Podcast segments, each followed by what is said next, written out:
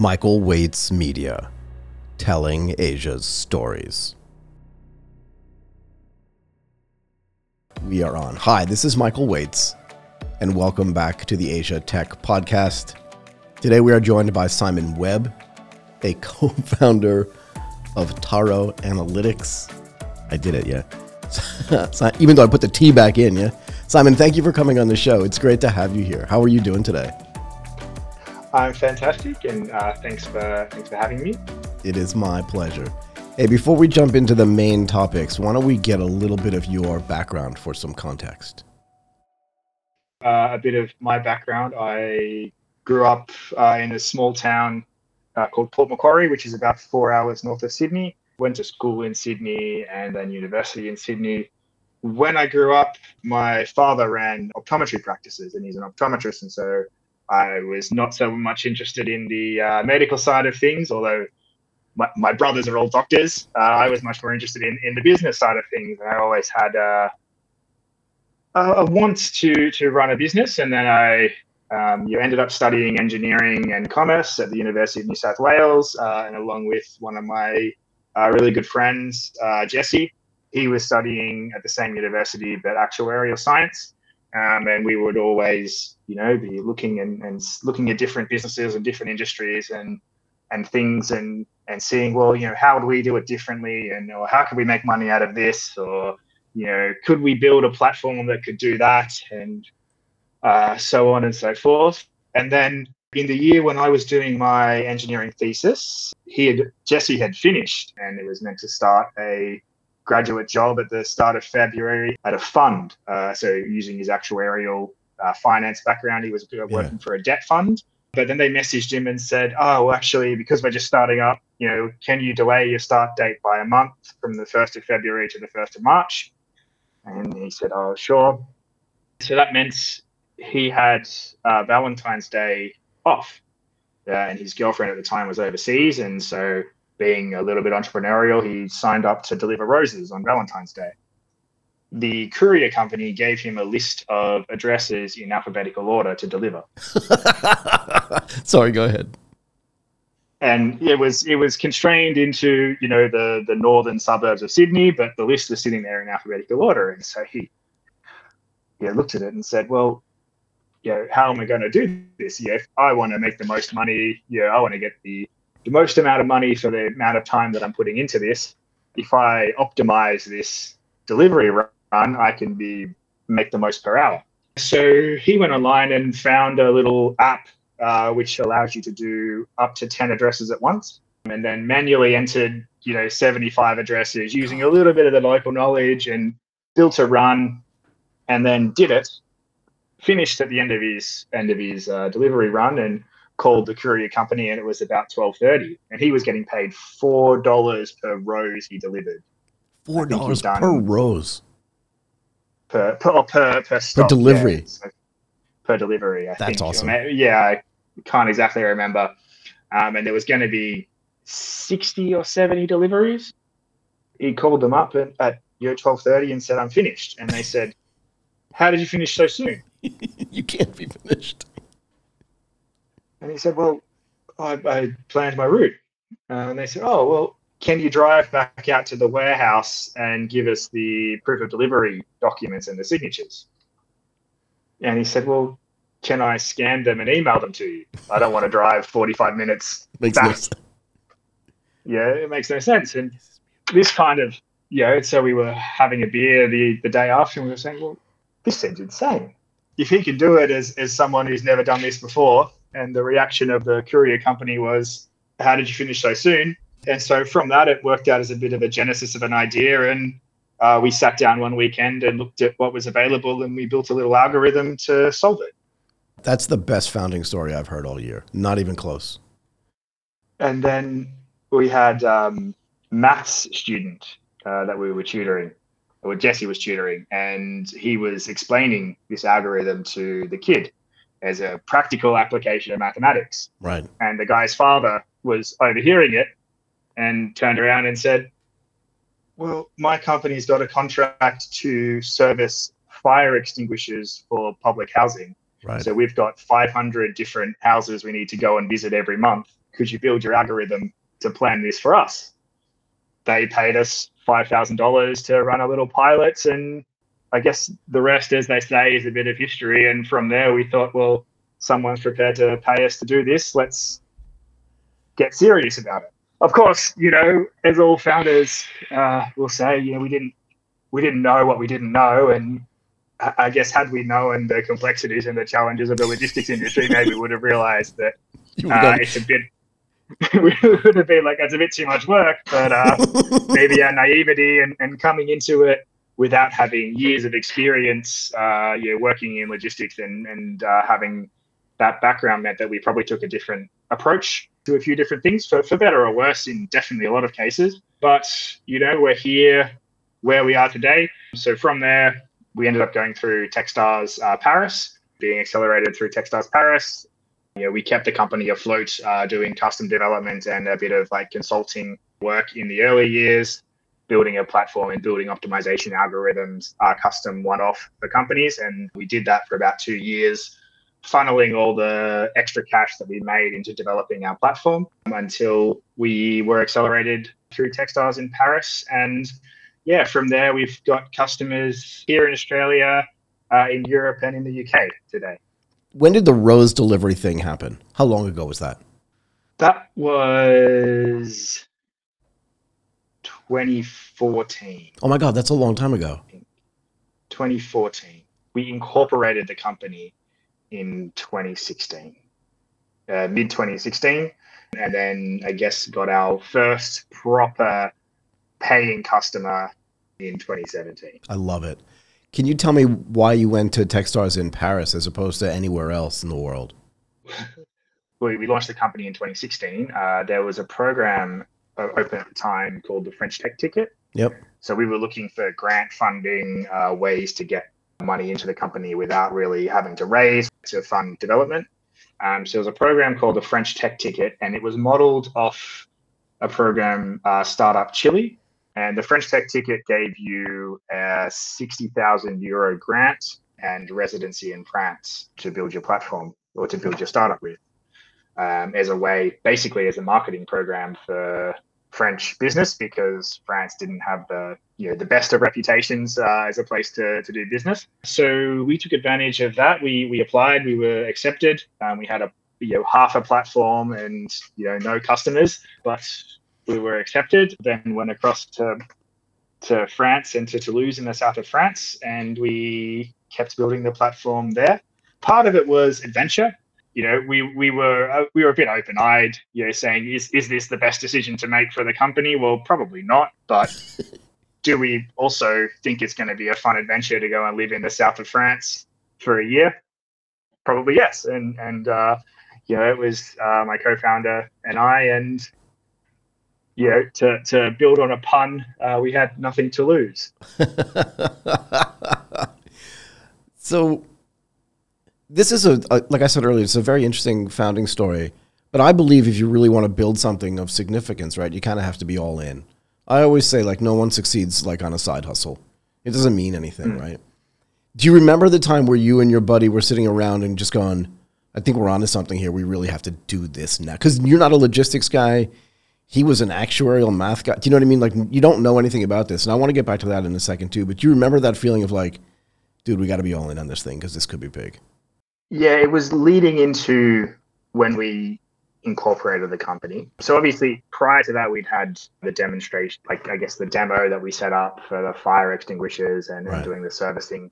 But we just kept noticing, the growth in e-commerce at the time, yeah, and Amazon was really starting to become a thing in Australia, and people were buying their parcels, and we were just seeing again and again in the news. And when we were looking at what was in the market, there was probably only 3 or 4 sort of platforms that were targeting the space that we were targeting, right? Not the massive transport management enterprise solutions, but then not just a scan in and out platform.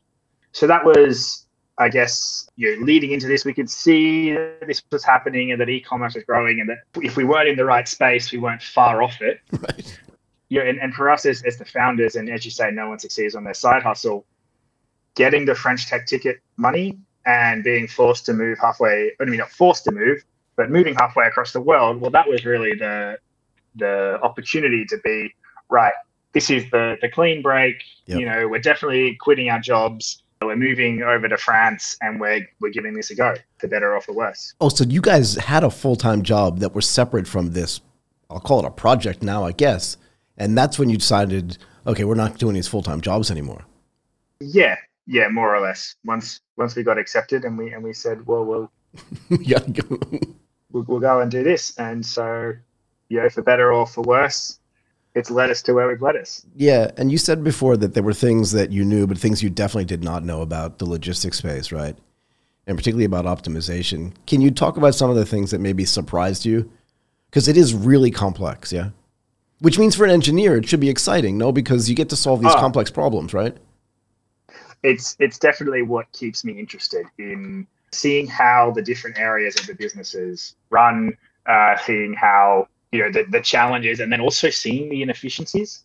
Yeah. And as an engineer being like, what can I do to solve that? But then understanding that, that inefficiency is there for a reason.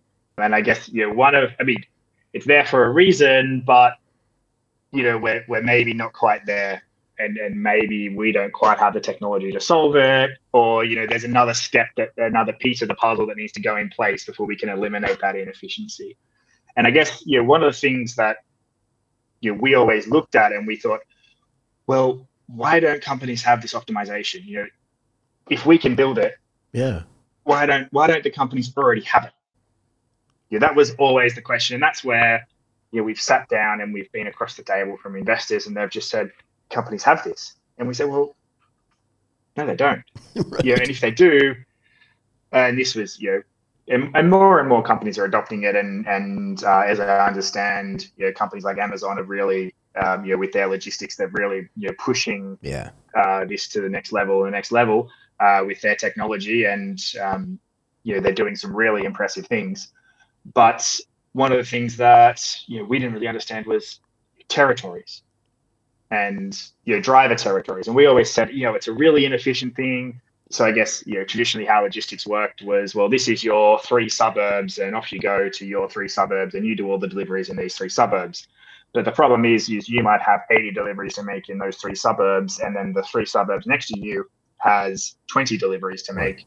But because you're constrained by your territory, well, what would make sense is that the driver next to you gets 20 or 30 of your deliveries and you do load balancing so that everyone gets delivered efficiently. And so we always built our algorithm around that and our platform around that, saying that, well, this is the most efficient way of doing it. And then we've gone out to our customers and they said, well, yeah, but we need our territories. We say, but why do you need your territories? And then and they say, well, because the person who's picking the part out of the warehouse needs somewhere to put the part on the dock. If the driver pulls up to dock number 1, we don't want him having to walk all the way to dock number 15 to pick up a part to go on his vehicle. And you say, well, we can fix that too, though, right? Well, we can fix that too. But then it's a matter of at what stage in the process do you do your optimization, and then can you blend that? Because, you know, really, if this territory is here and the territory next to you, if you're on dock 1, well, the guy driving the territory next to you is probably on dock 2. And so, you know, can you share your parcels in and around there? But then also, you know, what still surprised us was, you know, driver preferences. And, you know, drivers, when we gave it across to our algorithm to do the optimization, and it was sending them to places that they hadn't been before, right, they were pushing back against it, being like, well, I don't normally go there. Why? Yeah, one of our early customers was doing hot water system installation and maintenance. And so previously they had 3 people that were sitting in, and it was their job from, you know, 3:30 to 5 p.m. every day to allocate the jobs for the next day. Right. And so we came in and we said, well, you get all the orders that have come in, you put them into Tarot and you click a button, and it's calculated it there and then. And, you know, it's great. But then they would keep coming in and keep making, you know, if they gave it straight to the drivers would, or the technicians in this case, and, you know, our algorithm was, you know, quite intelligent, and we'd put a lot of thought in behind it to map the technicians and the skills that the technicians had, because there was electric systems, gas systems, solar systems. They all needed to have different skills to work on different systems. And when the drivers were getting routed to areas that they were unfamiliar with, it was a change in their day. And the change in their day and the change in their processes and the change in the way they worked all of a sudden became, well, what's this tool? Why is it making these changes or forcing these changes upon me? That's so interesting. Sorry.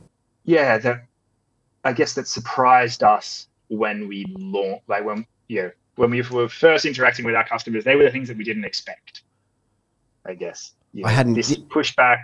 Yeah, I mean, I've been thinking about logistics for the longest time, and I'll tell you why. As an investor in e-commerce, right, back in 2012 and 2013, they looked around at the market in Thailand and said, and frankly, in the rest of Southeast Asia, and said, no one's optimizing deliveries.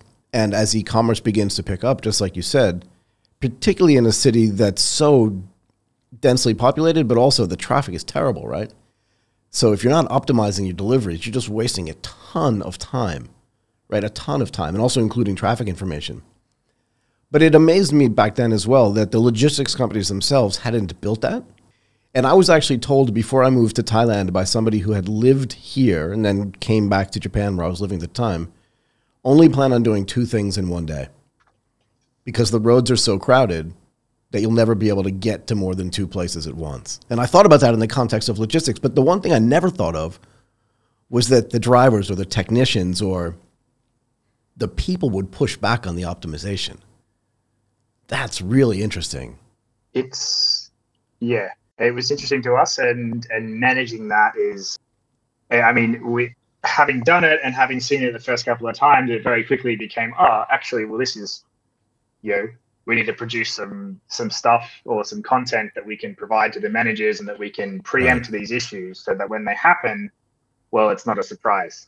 But I guess that was things that we didn't expect. I want to go back to this thing you said earlier about your buddy. What's his name? You said his name. I forgot. Jesse. Yeah. So Jesse was contacting the flower shop or whatever it was, the delivery shop, and they said, can you just jump back in your car and bring the signed documents and delivery documents out to us? So I'm thinking car. There's no way in Bangkok you could deliver by car. It just doesn't make any sense, right? Because, again, the traffic. I was riding a Vespa for years here, and I just thought, to me, there is no traffic, right? Because I can just go around everything. How do you look at least from your perspective, different types of vehicle delivery and the impact that that has on the efficiency, right? Because size matters at some level, even if the roads aren't crowded. Do you know what I mean? You don't always want like a gigantic truck kind of thing. Yeah, absolutely. And right sizing for logistics companies, there's a lot of money to be saved in making sure that you have the right size of vehicle doing your deliveries. Yeah. Because, if you get a small semi-rigid truck, it's a lot more expensive to hire, to run, to operate and to buy than 9 meters cubed, which is more expensive than a 6 meters cubed, which is more expensive than a 3 meters cubed, which is more expensive than a little cargo bike. And obviously, when you think about a sustainability aspect as well, the right sized vehicle to do the delivery helps you be more efficient, more sustainable, and that sort of stuff. When we're thinking about it, all of our customers are using vehicles today. We don't have any customers that are doing bike delivery or walking delivery. Okay. But it is something that we see into the future as e-commerce grows and logistics. Logistics is going to be forced to become more and more efficient because more people are buying online. Right. The delivery expectations that people have around receiving their packages and same day or next day delivery. And then, the frustration people have around, hey, sorry, we missed you. Come down to the post office and pick up your parcel. It's well, that's all driving logistics to become more efficient. Now, I think there was a Accenture report a couple of months ago on sustainability in the final kilometer, and it was saying that we're on track in Sydney, at least. It was projecting that commutes on average would become 11 minutes longer because of the increase in the number of delivery vehicles if nothing changes. Right. So what I think needs to happen and what we're building our platform towards is to be able to work more with local fulfillment or micro fulfillment.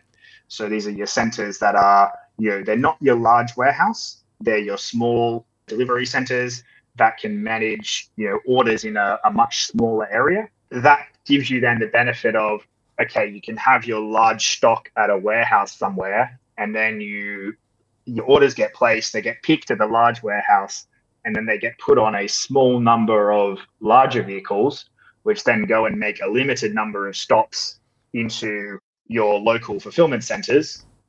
And then your local fulfillment centers can then cross dock, you know, take it out of the big truck, put it into a smaller van or onto a cargo vehicle, and then they can do the delivery, you know, the 20, 30 stops. So the big truck is doing maybe 10 stops around the suburbs, you know, to key points where your local fulfillment centers are. And then your little vans or your cargo bikes or whatever are doing the actual delivery to the apartments or to the people.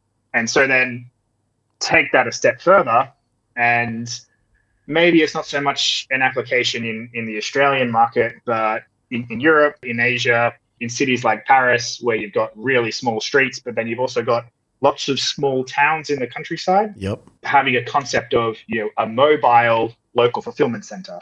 So this is where, you know, you've got your packages on a truck, and then it comes into the outskirts of the small town where it's met by, or the edge of the suburb where it's met by some cargo bikes or a little van, and then they quickly, you know, sort the parcels. And so then the bikes or the little van do the delivery around there. So that's what we're looking to build our platform towards. We already work really well with, you know, local delivery centers, local micro-fulfillment. I think it's where the industry is moving towards. We will see more and more like shopping centers and malls moving to become like this. I'm not sure if you saw in Australia, Westfield launched Westfield Direct, I think 2 weeks ago. So Westfield is a big big shopping mall here in Australia, and they've offered a platform where you can buy from any of the retailers that are in the stores online. And then they will fulfill the order outside of their from their Westfield Centre. Right. And the Westfield Centres are already positioned so that most of Australia, 70% of Australia lives within 30 minutes driving time of a Westfield shopping centre. Right. This is what I was going to ask you next, right? I think I heard a statistic a couple of days ago. I don't know if it's 50, 60 or 70, but a similar number lives within an hour of warehouse of an Amazon warehouse. This whole idea of almost like instantaneous delivery. And we see companies like Low Ship trying to build this into their platform in Vietnam as well. They're literally just promising, no matter where you are, 1 hour delivery. And, you know, one of my buddies and I who talk about e-commerce all the time are always having this question of, what if I get somewhere and I don't have a cable, right? I need to do a recording and I've just left my XLR cable back at my studio. I should just be able to dial one up and have it in 30 minutes because it's there, right? We think about this a lot. It's there. I guess the question is how much you're prepared to pay for it, because that's the other. How much extra are you prepared to pay for that 30-minute? It's a really good point. Delivery. And I used to talk about this when people talked about surge pricing for Uber, and I think this is a really unpopular opinion. But I used to think, okay, it's 3 times the price. But have you ever been standing in the rain on the corner in New York City and taxis just keep going by you? You wouldn't have paid $30 instead of 10? Really? Right? Exactly. If I need that cable and I've got a guest coming on, I'll pay $15, $20 for delivery. I don't care. I need it, kind of thing. Yeah. Yeah, exactly. As you talk about these, your local fulfillment, that sort of stuff, and I'm sure you've seen all the 15-minute grocery startups appearing. They're everywhere now. It wasn't a thing 18 months ago, and now they're everywhere. So I'm really interested to see how they're going to make their business models work, because 15 minutes means you can only really do one delivery at a time. So the driver's got to go out and back. Here's the question. You said this earlier, right? Where do you do your optimization? So when you were talking about Dock 1 and Dock 5, but they're in, what do you say, like abutting, not neighborhoods, would you call them districts? It's a warehouse. No, the warehouse, no, that part I understand, but you had a term for the places where they were going to deliver, not a neighborhood. It's no, they're territory. I come into Dock 1 because Dock 1 goes to Territory A. I come into Dock 4 because Dock 4 goes to Territory B. And then you said, so where do you do your optimization? And I was thinking, well, just do it inside the warehouse. The warehouse knows how many packages are coming in for that day at least, or at least for the next 4 hours. So have them optimize. And no matter which dock you're in, if your territories abut each other, just give more. So the guy doesn't have to go to dock 4, he just goes to dock 1. And then I thought, wait a second.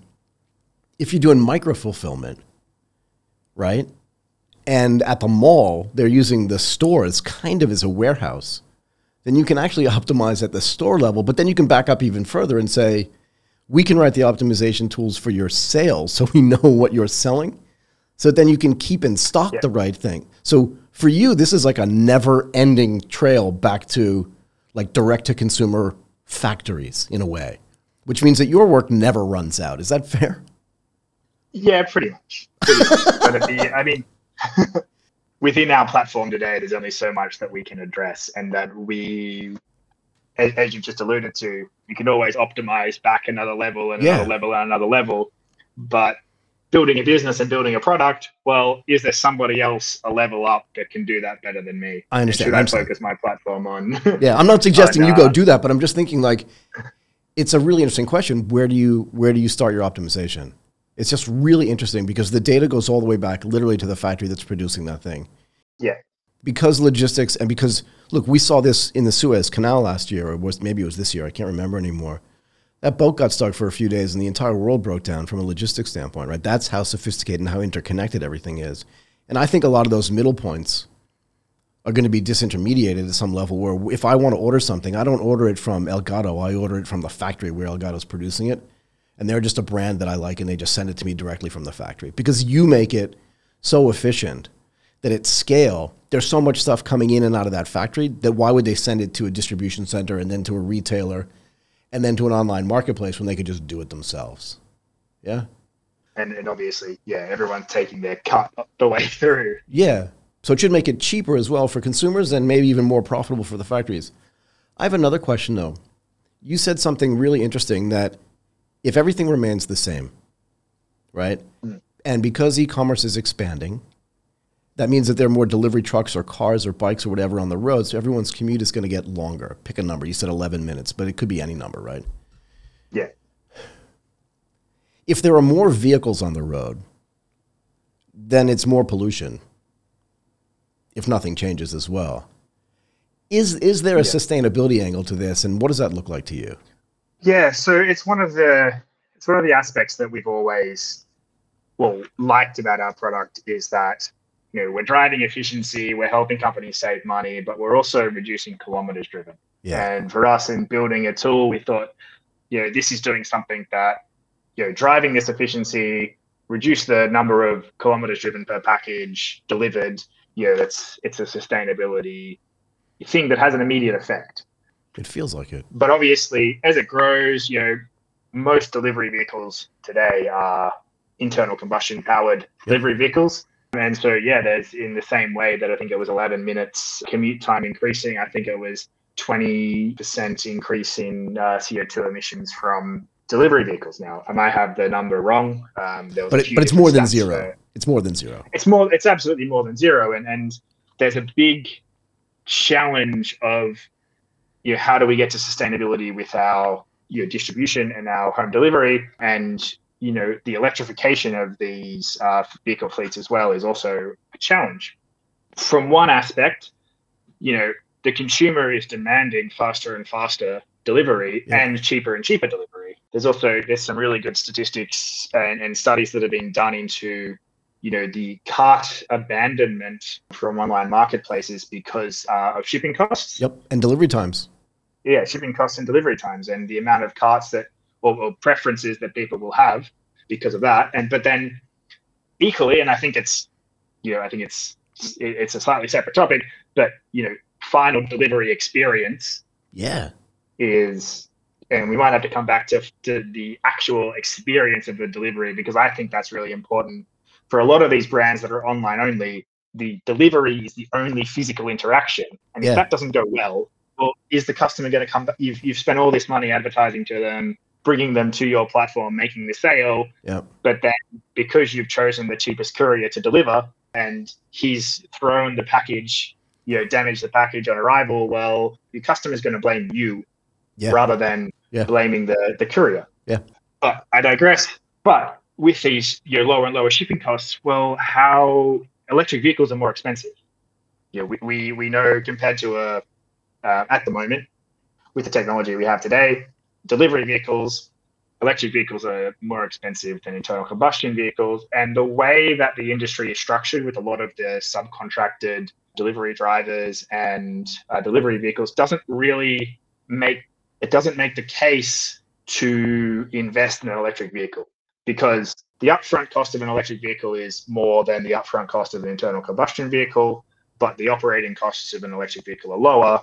But often the contracts that are given to the drivers who are running, their franchise, the delivery company they're working for, it's a 1-year, 2-year contract. Right. It doesn't have the length of time that, justifies investing in an electric vehicle. So can we get consumers to pay more for a sustainable, electric delivery is one aspect of it. But then there's another aspect on the distribution side of things is, how do we keep these electric vehicles running and keep these electric vehicles charged? Because if you have a delivery vehicle, you want that delivery vehicle running for as many hours of the day as possible. Yeah, nonstop. And having downtime to charge it is not what you want. And one of the practical issues is that when we have our customers in their warehouses, they will be dispatching in delivery waves. One of our customers does automotive spare parts. Actually, quite a few customers doing automotive spare parts, but the order cutoff for one in particular is 10 a.m. So the last order that the customer can place to get a new part delivered to their dealership or mechanic is 10 a.m. So by the time all that flows through, 10:15, the last parts are being picked out of the warehouse and placed on the dock, and then the optimization, and then the goal is to have every vehicle departed from the warehouse at 10:45. Right. So you've got 30 vehicles sitting there at the warehouse departing at 10:45. If all of those 30 vehicles, they're arriving, and as a logistics provider, I want those vehicles to arrive at 10:15, pack everything that's in there and depart at 10:45, because I want to start paying them at 10:15 when they arrive. Right. But if I've got 30 vehicles that are all of a sudden electric, that all of a sudden want to plug in and recharge for 15 minutes or 20 minutes whilst they're loading, well, that's it. As a warehouse, I've now got to invest in the connection to be able to supercharge 30 vehicles for 15 minutes while they're all plugged in. And the fact that all these vehicles are, these delivery waves are coming at the same time means that those vehicles go out at 10:45 and they come back at 1, and they're all back at 1, repacking, changing things over, signing in returns, whatever. But plugging in, if they're electric, plugging in, ready to charge again. And so, it's a warehouse. How do you manage, if you need to charge 30 vehicles for 2 hours of the 24 hours of the day, you still need to have that really large connection to the grid. And is that possible? So there's quite a few challenges, in this space and the electrification of delivery vehicles. So, obviously there's people that are far smarter than me that are addressing it and looking into it, but when we're talking about optimization, sustainability, and the final kilometer, I think these are really interesting things that are going on, and you can't ignore them, right? I mean, that's a real thing. But also, if you want to start paying the driver at 10:15, but the car has to charge for 15 more minutes, maybe you have to pay the driver a little bit more, right, to sit and wait while the thing's charging. Yeah, and that's potentially where the opportunity is. Well, okay, well, how do you optimize that? Yeah.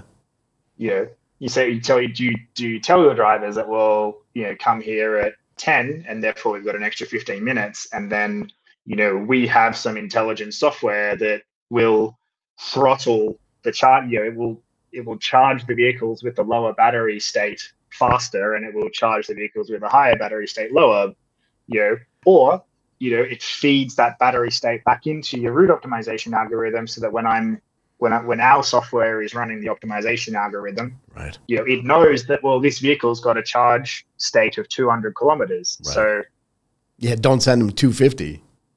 Yeah. Or you need to send them 250.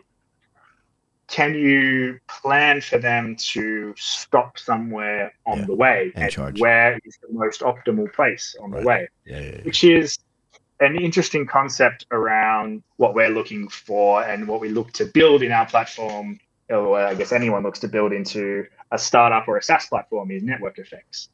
And how do you build network effects into a route optimization platform? Well, one way into the future is charging station. Yeah, and telling people where to build them for optimization, yeah? Or building them yourself. Building them yourself, or telling people where to build them, or having them available. One thing that, you know, our platform and our customers are obviously very sensitive about is that their deliveries and how they plan, right, you know, is their intellectual property. So they don't want that necessarily shared. But, you know, charging stations, parking locations, that sort of thing.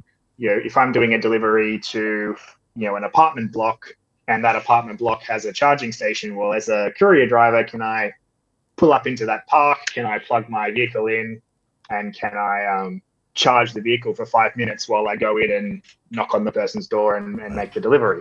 Yeah. You know, and I think these are things that, you know, if we're serious about sustainability in the final kilometer and electrifying delivery right. fleets, yep. we need to consider how we do this. And parking is probably a more immediate problem of, well, when I'm doing my delivery, where is, you know, the loading zone? And if right. I, you know, rather than going to this street, am I better off parking in the loading zone around the corner and walking for 2 minutes to make the delivery? Lots to do. Yeah, lots to do. And, you know, it's all a matter of meeting the consumer's demand for ever faster deliveries at an ever lower cost. One more thing, and then I'll let you go. I'm curious, when you're driving around just trying to live your regular life when you have time for it, if you're just looking around going, huh, I forgot this was here kind of thing, and just trying to optimize as you're living, does that make sense? You know what I mean? Can you get this out of your head or not really? Are you too deep in the morass on this one?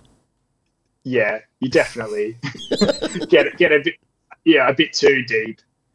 My thing when I'm driving around or I'm going for a run or cycling and I see delivery vehicles from right. brands that I didn't know. Right. Ooh, that's a potential new brand I haven't seen. Yeah. Yeah. I bet they're not optimized kind of thing. They're using. Yeah. That's definitely what I do when I'm out running and I notice the different brands or the, and not so much the logistics companies, but more the that are doing delivery and distribution, yeah. But you don't picture them as logistics companies. And then often they don't picture themselves as logistics companies, but they make up a very significant portion of, you know, delivery fleets and, you know, automotive parts or construction material delivery or right. Your distribution to shops or your flour delivery, that sort of stuff. You know, you don't traditionally think of this stuff as logistics because it's not parcels you bought from Amazon, but it is still delivery vehicles driving around, and it is. You know, they're everywhere, and I think it's, you know, if you sit on the road on the side of a busy street for 5 minutes and you count the number of, you know, vans that go past and count the ones that, you know, aren't from large logistics companies, be very, very surprised. Yeah, so for sure. That's definitely what I do when I'm riding around and or running around and noticing all these vehicles going past. Before I let you go, Simon, how can people get in touch with you if they want to? Yeah, the best way is via our website, so tarotanalytics.com, or directly to me, simon@tarotanalytics.com. So TAROTANALYTITS. Perfect.